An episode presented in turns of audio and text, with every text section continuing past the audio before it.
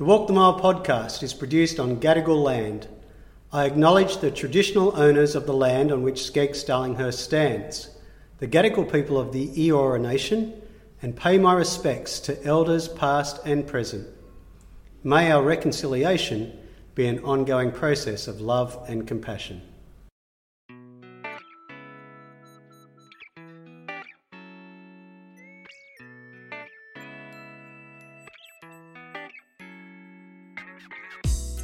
Hello, everyone. I'm Gary Lee Lindsay, school chaplain at SCEGGS Darlinghurst, and you're listening to Walk the Mile, a podcast that opens up conversations that we need to have.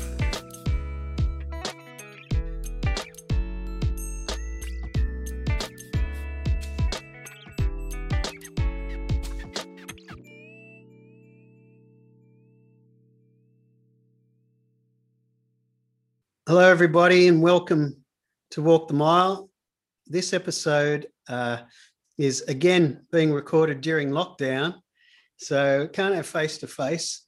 But I am lucky enough I can see her face. to see the face of one of our old girls, our ex students, Julia Fraser. What year did you finish, Julia? I finished in 2013, as is on the back of my school jersey. Yeah, she's actually wearing um, a school jersey at the moment. Very loyal. Yes, bit embarrassing at the moment to wear a, a 13 jacket out. People can sort of see how how old I am. It really gives the game away. Fair enough. So you finished in 2013. Your two sisters came here as well. You're you're you're in the middle. I am in the middle. Yeah. My younger sister finished in 2017, I think. So a bit more recently. That's right. And what what have you been doing since then? I have been studying philosophy. I spent a good while studying philosophy, uh, Bachelor of Arts at the University of Sydney. And I have recently finished that and um, doing bits and bobs, you know, various uh, bits of employment. My favorite thing uh, that I do is is a philosophy club. Your which, favorite thing? Of my, yeah, I really love it. I That's really love it. Great to hear. Yeah. And you, you do that here at SCEGGS, don't you? I do. I do do that at SCEGGS. I I love it. It's an amazing opportunity. Um, studying philosophy is amazing, and teaching it is uh, really really cool. Or it's not. I understand that it's not teaching on the level of what teachers do, um, because I have a lot of freedom to uh, go where the class takes me, and there's no curriculum, and um, there's always really. I'm I'm always being amazed by the depth of thought that the students have. It's yeah, right. So what, what happens in philosophy club? How how if I was to walk into philosophy club, what would I see? Depends on the week, really. Uh, lots of things. There's a whole range of students of different ages, uh, young as year seven, and occasionally we have year 12s, although often they're really uh, very busy with the HSC, which I understand.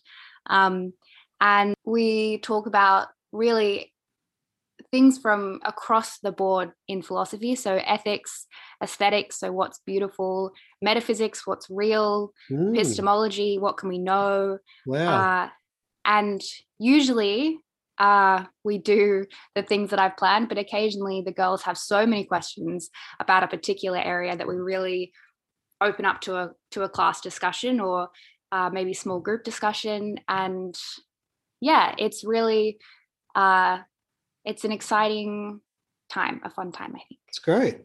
How do you teach philosophy to a bunch of teenage girls? um, how do you teach philosophy to a bunch of teenage girls? Well, you really have to. Ethics is a great place to start because everyone has thoughts about ethics, but really, it's just asking questions. But it's more about what happens in the discussion. Would you say that's right?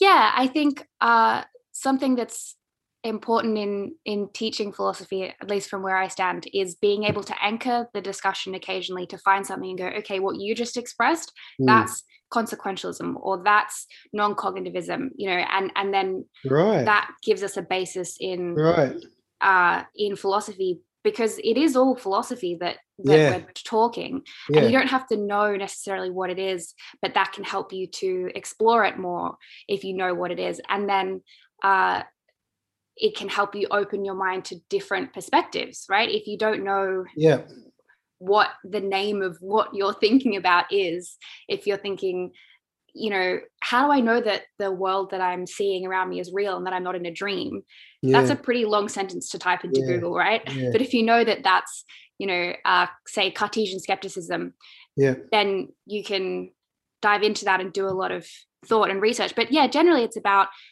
uh, finding what are people's instincts on things and then maybe pushing at that or uh, drilling down to find you know why is that your instinct or is there actual basis for that? Or is that just something that it feels true but if you look at the arguments there's yeah, maybe right. not a lot to it um it's great.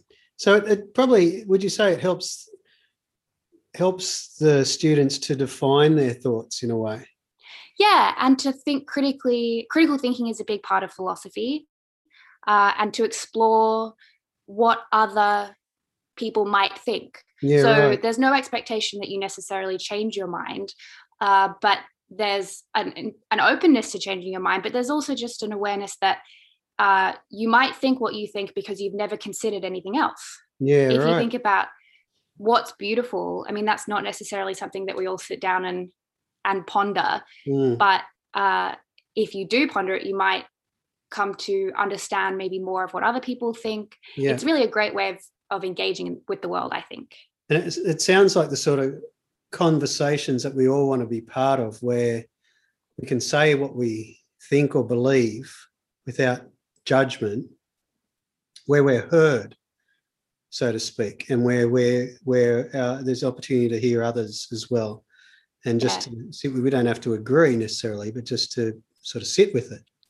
i think that's exactly right and respectfulness and kindness is a really important part of of the club and uh does that always happen yeah i mean they're they're pretty pretty good occasionally i have to say you know uh maybe someone might open with a sentence like well it's obvious that xyz and yeah. i have to say i it might feel obvious but you know in actual fact there's a lot of different ways of approaching this mm. and mm. you know some people in this room might not think that that's obvious yeah right but in general uh, i think we've got a really a really great group of girls and a really great uh, atmosphere that's conducive to listening to other people and being respectful uh, of of where they might be coming from, which I think is is fantastic.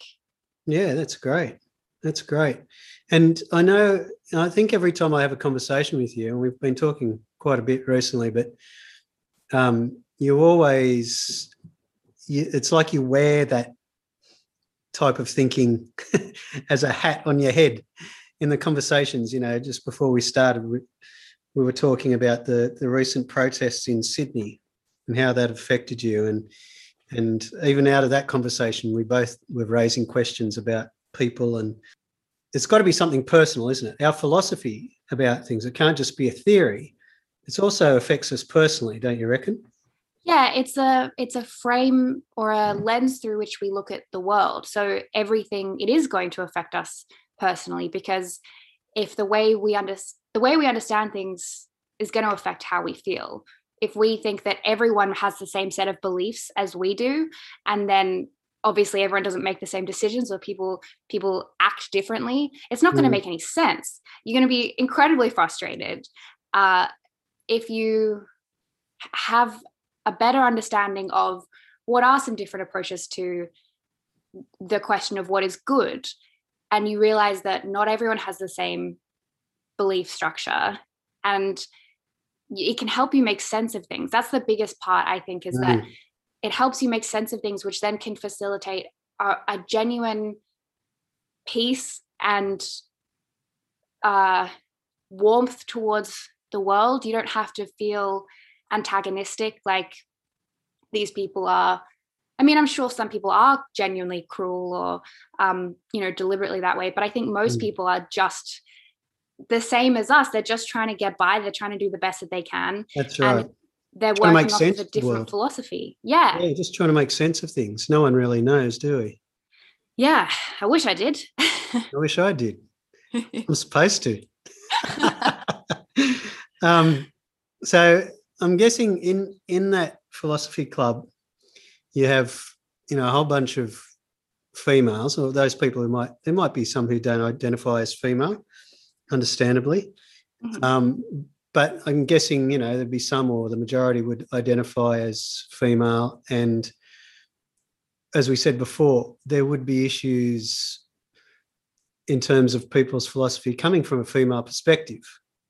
yeah.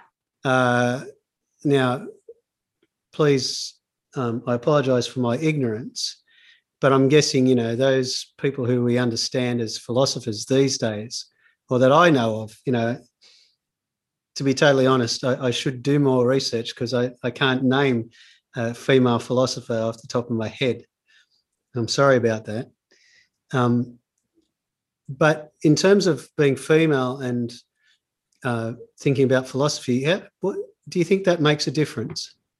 I do think it makes a difference. I think all diversity makes a difference. So historically, philosophy has been uh, uh, wealthy white men because Yeah. those were the people who had the luxury of time, the luxury of a of a certain level of education. Of course, you don't have to have a certain level of education to think philosophically or to or to espouse philosophies, but in order to be an academic philosopher, to have your work recorded and studies you studied, you had to have a certain level of privilege, and that wasn't generally accessible.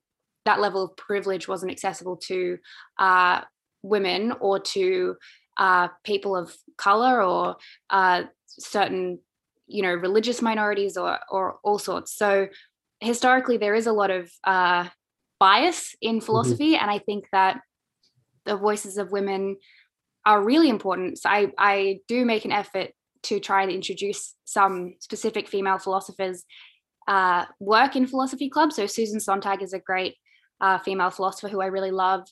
There's actually I have on my bookshelf the book of a female philosopher who is an, an ex-SCEGGS girl, an old girl, Eleanor Eleanor Gordon Smith. I have her book.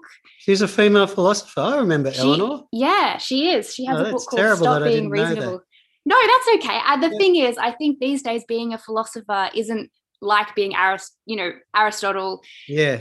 where it's you know that's a real job title i think these days philosophers are all sorts of things really uh but yeah she's uh she's awesome and i really enjoyed her book Great. uh although we haven't studied it yet in philosophy because it sort of gets to the end of it's called stop being reasonable it sort of gets to the end of a lot of philosophy and goes hang on a second is, is does any of this work so i think it's but that's okay, isn't it? Like when you think about it, we, we can have, as you say, you can have ideas about the world and views about the world, but do any of us really know what's going on? yeah and can any of us really uh, convince each other through reasonable arguments through trying to reason with one another Yeah. to change our minds that's sort of one of the questions she's And, asking and I think being open to that change is more important, isn't it? To rather than saying, yeah, eventually one day I'll know, and you know, then everyone can come and sit at my feet and I'll tell them what's right. definitely But but actually just being open to change is a good place to be. yeah it's uh it's humility right it's saying that i don't at the moment know everything. I probably won't ever. Uh i have worked very hard to get to a point of humility because as a kid i was very sure that i knew all the right answers. I remember my mum asking me in about year six why do you think that you always have the right answer? And i said because if it wasn't right i wouldn't believe it.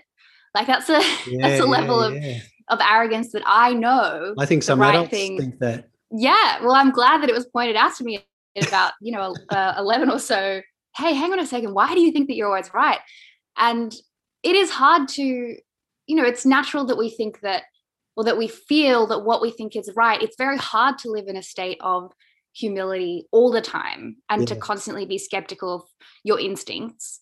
Um, but i don't think that's what anyone is asking of of humans or of you know of philosophers. No one's saying you have to second guess everything all the time. Yeah. there's a level of pragmatism you have to live your life um, but uh, if you can employ that humility and say well hang on i seem to be really yeah.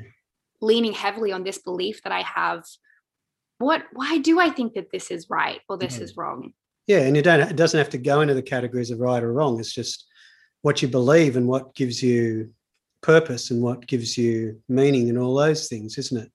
absolutely Mm, yeah i think i think uh being judgmental of other people's sense of purpose. If if it's not hurting anyone um i think it's it's not great to judge other people's sense of purpose. I think it's okay if if to judge if, someone thinks you know my my job in life is to really put everyone else down and get to the top. Well i you know i'm going to be a little judgmental of that because that's going to that's a philosophy that's going to hurt a lot of people.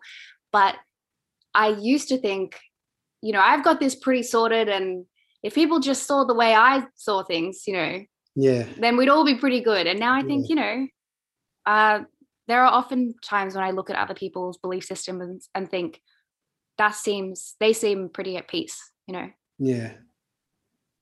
No, it's good. Um, one of the things we've been talking about is the issue of consent. yeah And, um, you know, there's been a lot of talk here at school. Uh, there's been different programs. People have come in and run programs with the different year groups. And uh, I guess it's always been there, but it's it got a louder voice. Uh, not recently, was it? I can't even remember when it started. About last, was it last year or this year? yeah last year i think uh a bit earlier than this time last year i think And it was yeah, and there was a, a a woman in the eastern suburbs who shared her experience about uh, going through school and university, and then lots of other uh, private school girls added their stories as well, and then that sort of started quite a quite an avalanche of stories, but also a, a wider discussion about it all. yeah And yeah that was sorry you- there you go. I was going to say that's chanel contos who went to Kambala Chanel i believe That's Yeah. right. That's right.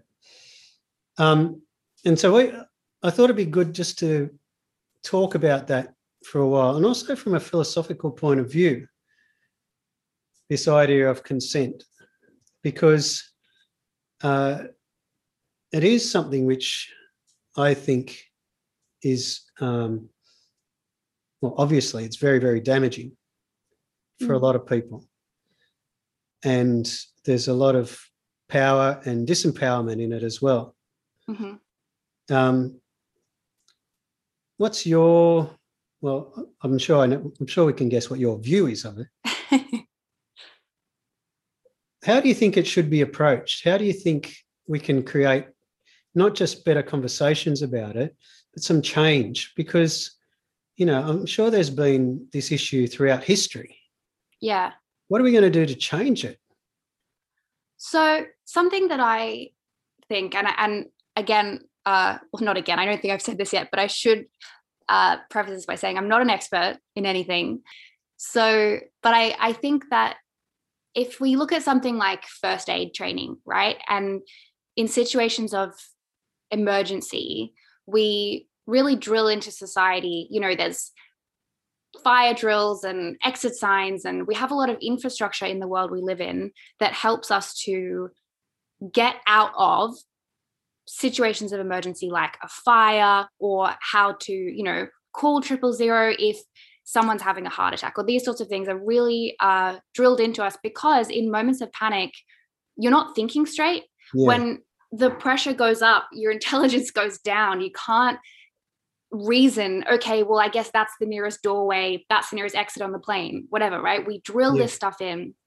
And i think uh, situations of consent can be that same high pressure oh god i don't know what to do uh, how do i get out of this kind of situation? But there's no um, there's no sort of fail safe there's no instinct that's been drilled into you of you know call triple zero or whatever whatever because this i'm not talking about you know obviously if you're if you're kidnapped if you're pulled off the street uh you'd think you'd have the instinct to, to maybe call triple zero yeah, right. but in a lot of situations uh it's not clear if you say no or if you're not uh explicitly consenting to something and someone is doing something to you regardless Mm, it's not clear how you are supposed to react or whether Yeah. you're allowed to say yeah. you know to hit them and and and make a run for it that kind of Yeah. thing And all those And if- questions going through your head, like, do I call the police? Do I call my friend? Do I scream? Yeah. I- or is is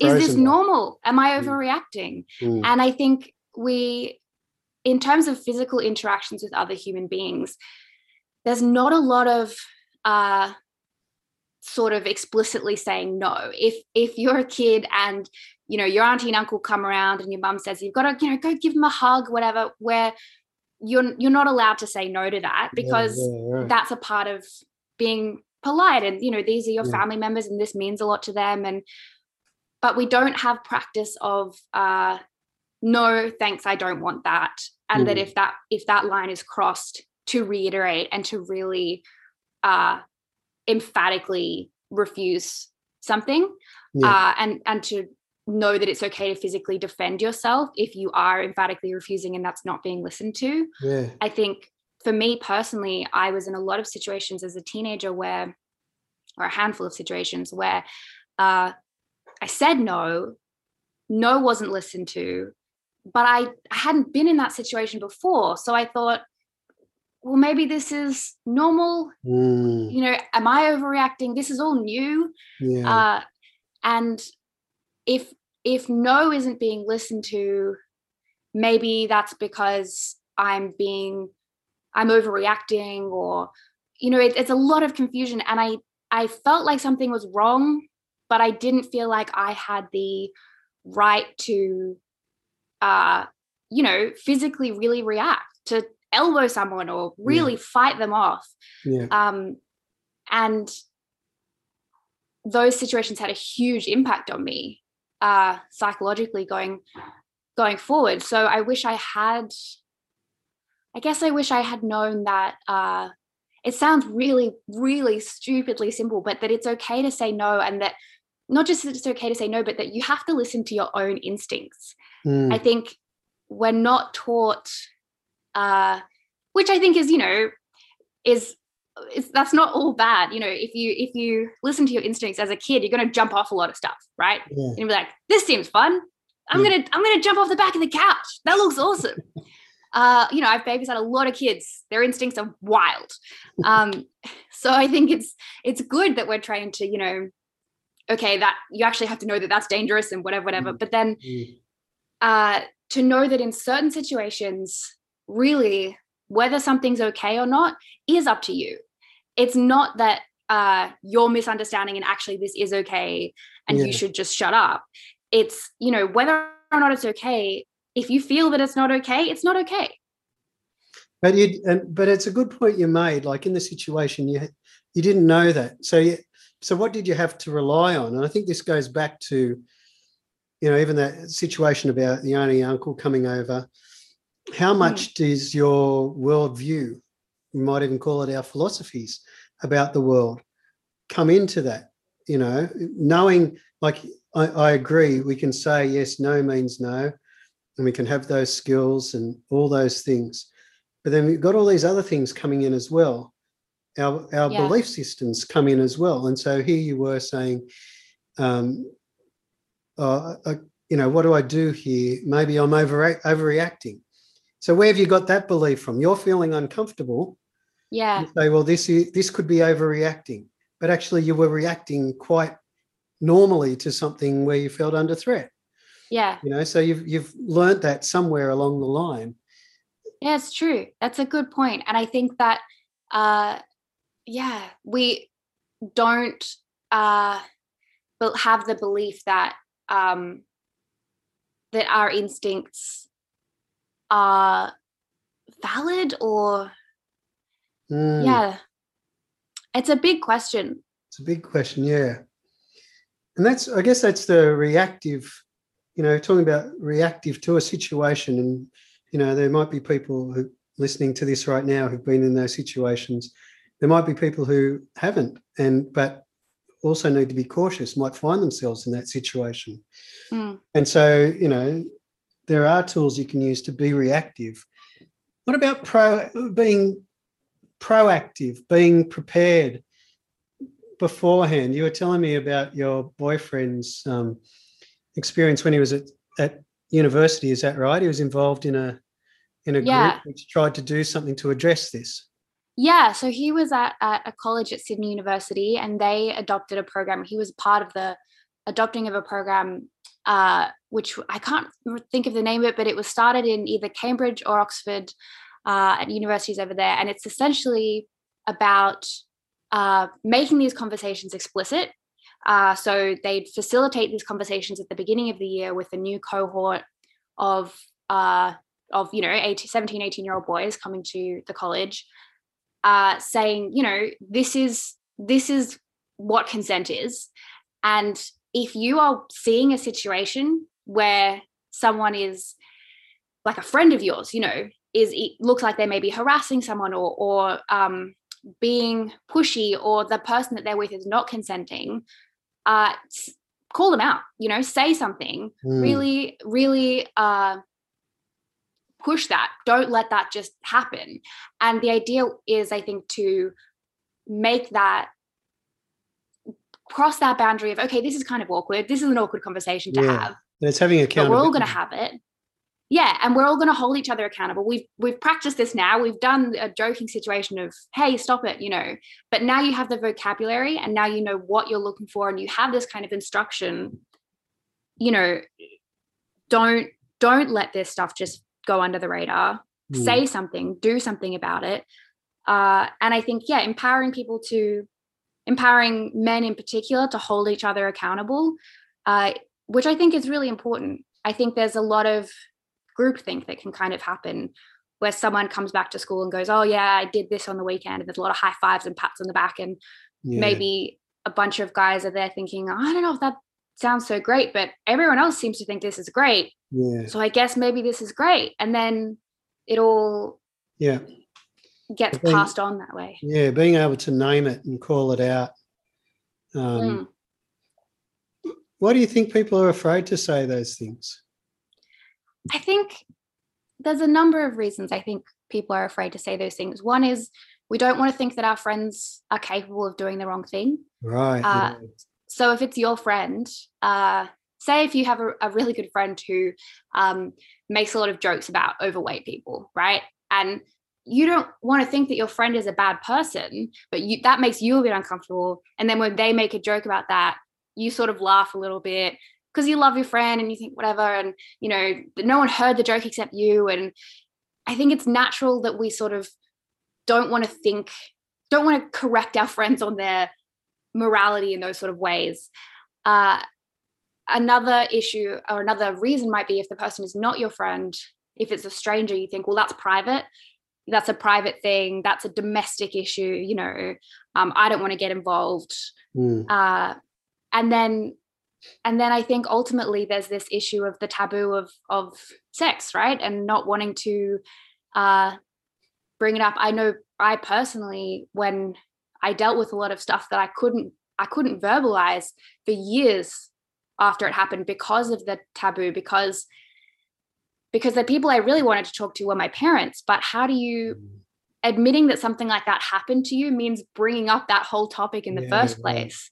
And that's really uncomfortable. Yeah. It's really, yeah. Wait, did you fear their response? Were you worried about their response? Yeah, I just had no idea what what would happen. Um, I didn't have any experience talking about that stuff with them, and I didn't know whether they i thought they would be shocked really i thought they yeah. would be really shocked and i didn't know what would follow that in the time that i've been here for quite a while i've had a number of students come in and talk about these sort of situations mm. saying the same thing that you said you know how do i how do i talk to my parents about these things and there's been occasions where i've spoken to the parents on their behalf about mm. what's happened what would you say to a, a student at the moment let's say someone uh, someone in your philosophy club was talking about this situation to you and they said i really want to talk to my parents but i don't know how to. What, what would you advise them? I would say it doesn't it doesn't matter how just do it. Just just you your parents love you uh, more than you realize. And if you know the worst happens and it doesn't get handled well at least that's a barrier broken down and you can go somewhere else from there. But in my experience, things really started to change when I was able to tell my parents I was yeah, able right. to start getting the right kind of help. Right. Um, and the way I told my parents was we were watching, uh, the TV was on and there was an episode of Law and Order Special Victims Unit on the telly. and I basically turned to my mum and said, uh, that sort of thing happened to me. That was the, the words that I used, that sort of thing. Right. right. Um, and I think, you know, however, however you can get it out, it's not mm-hmm. easy to get it out. It's really, mm-hmm. really hard. That took me yeah. uh, two years. But I think if you can maybe write it down or but the the real thing is the really difficult thing at least in my experience is that it happened yeah because there's a big part of you at least for me that thinks if i can just think that was okay and i overreacted and it was fine then it then that will make it fine then it mm. will be fine and i mm. won't but like time will heal it or yeah or or i'll get a different perspective or i'll mm. just get over it you know but i i didn't get over it and i don't think people do i think mm. it it hurts and it it's uh you're struggling with it because it wasn't good you know mm. and and you need to be able to talk about it or talk about it and also get access to resources whether that's uh, a psychologist or a therapist or even just talking to your gp and finding ways that you can cope whatever mm. the best path is for you that's not going to happen while you're sitting in in silence and in shame. That can't happen yeah. when you're bottling it up. Was there an opportunity or did you feel um, the urge to tell your friends uh so my friends i told sort of bit by bit they knew something had happened and assumed that everything was consensual. Um, and so what I did basically was started to hint to different people to tell a version of the story that was closer to the truth. Like, you know, that thing that happened.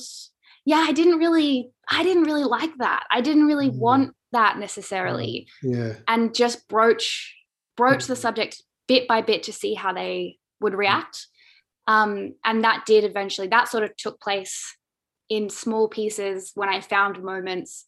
And then eventually the full thing only came out when I spoke to my parents. Mm. Um, and after that, I felt able to talk to my friends. Right. Um, but it, you know, it's difficult. Uh, people don't always take that stuff seriously. The vast yeah. majority of my friends were uh, incredible, really uh, understanding and supportive. But uh, there was one person in particular who seemed to understand and then continued to invite the person or people who had been involved to things where I was going to be. Mm. And that was really hard. Mm. Um, but, you know, there's a couple lessons to learn from that. One is, you know, uh, you know, please don't do that to people. That's really, uh, yeah. Yeah. if someone does disclose something, it's really important. Yeah. Mm.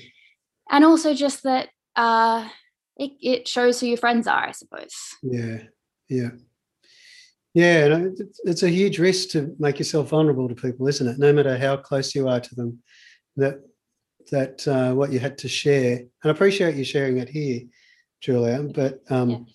You know, it's uh, it's precious. It's it's very delicate, and if people don't treat it properly, it uh, can can do a lot of damage. Yeah, especially because so often in these situations, there is no there's no video evidence there's no there's nothing you can point to and say look see i'm telling the truth mm-hmm. so it's just mm-hmm. your own account and if someone says i don't really believe you or are you sure that that happened yeah that that chips away at your account which is the only thing you have as yeah. evidence for why you're suffering so much over yeah. this so it really is important to uh, to take people seriously and to take their account at face value because yeah. there's nothing else they can give you. In the vast majority of cases, there is no evidence that they can point to. Um, you know, there might be circumstantial stuff. You could say, "Look, I I did this, and that was a reaction." But but if someone says to you, "Are you sure?" You know, yeah. is that mm-hmm. really what happened? Mm. That can do a lot of damage. That, yeah, and and it doesn't matter, does it? Because the fact is, you were uncomfortable and you yeah. you you felt violated you know exactly how it happened or the intensity of what happened or what happened. The, the fact is that you are now, you know, a person who needs care and support in that situation. Yeah, and I think that that's a really important thing that you hit on there. Of you know, it doesn't matter the the intensity of it. I think people often think, like you know, people have been through so much worse, so I'm not going to say anything.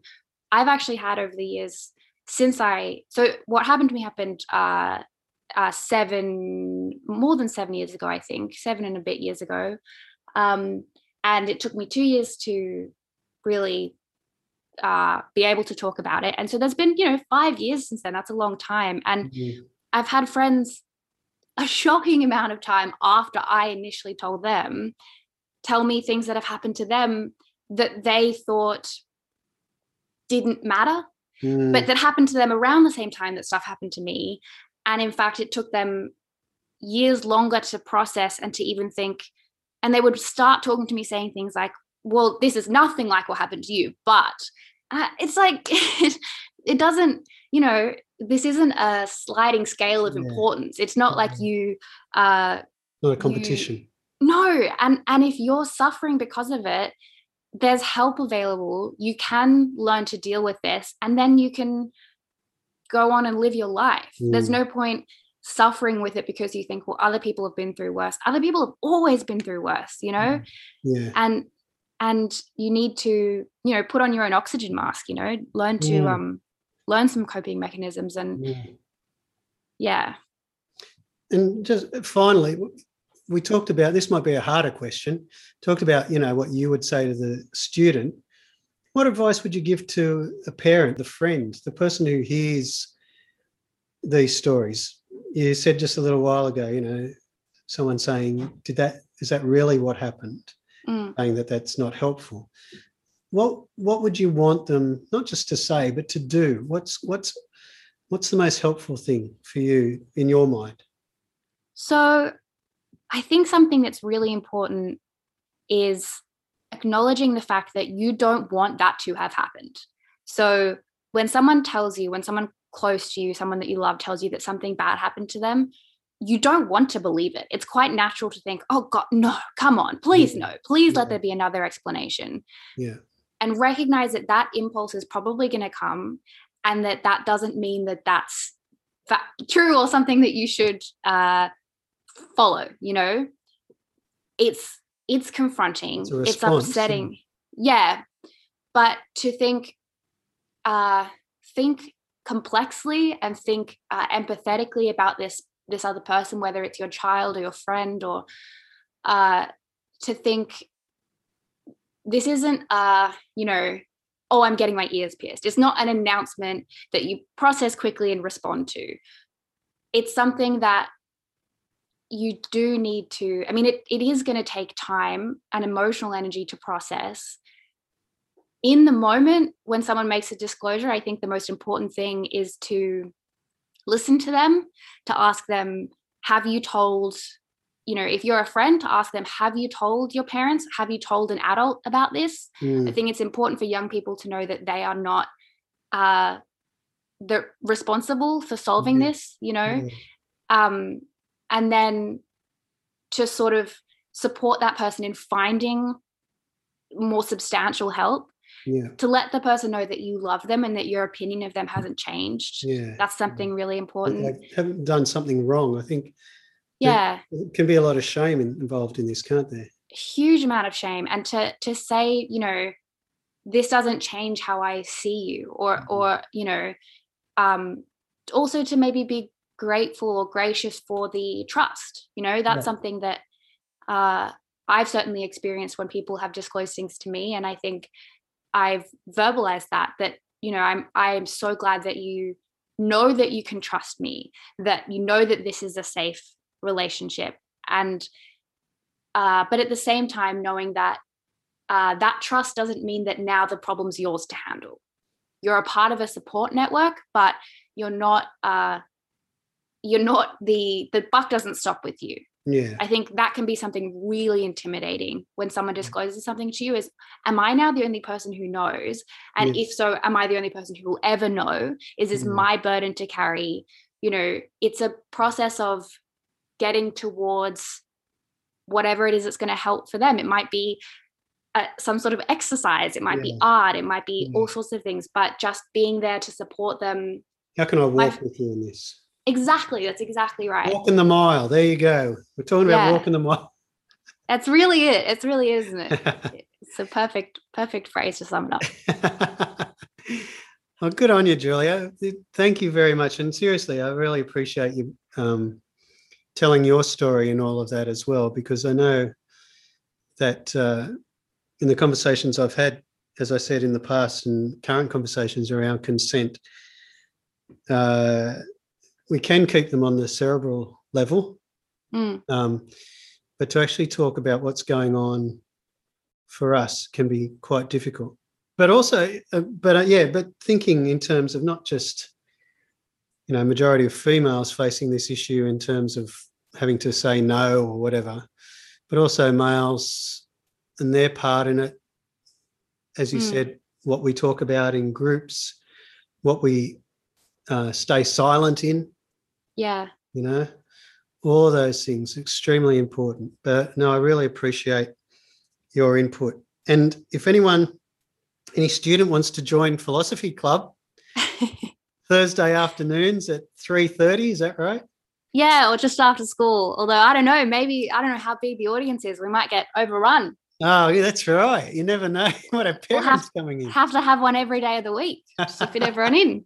No, it's been a real pleasure, and and uh, I hope that we've helped to you know start some conversations. I think it's a it's a huge topic, and there's so much more to say. And I think everyone, you know, a lot of people uh, want to have their voices heard. You know, with Yeah. friends, with family. You know, That's right.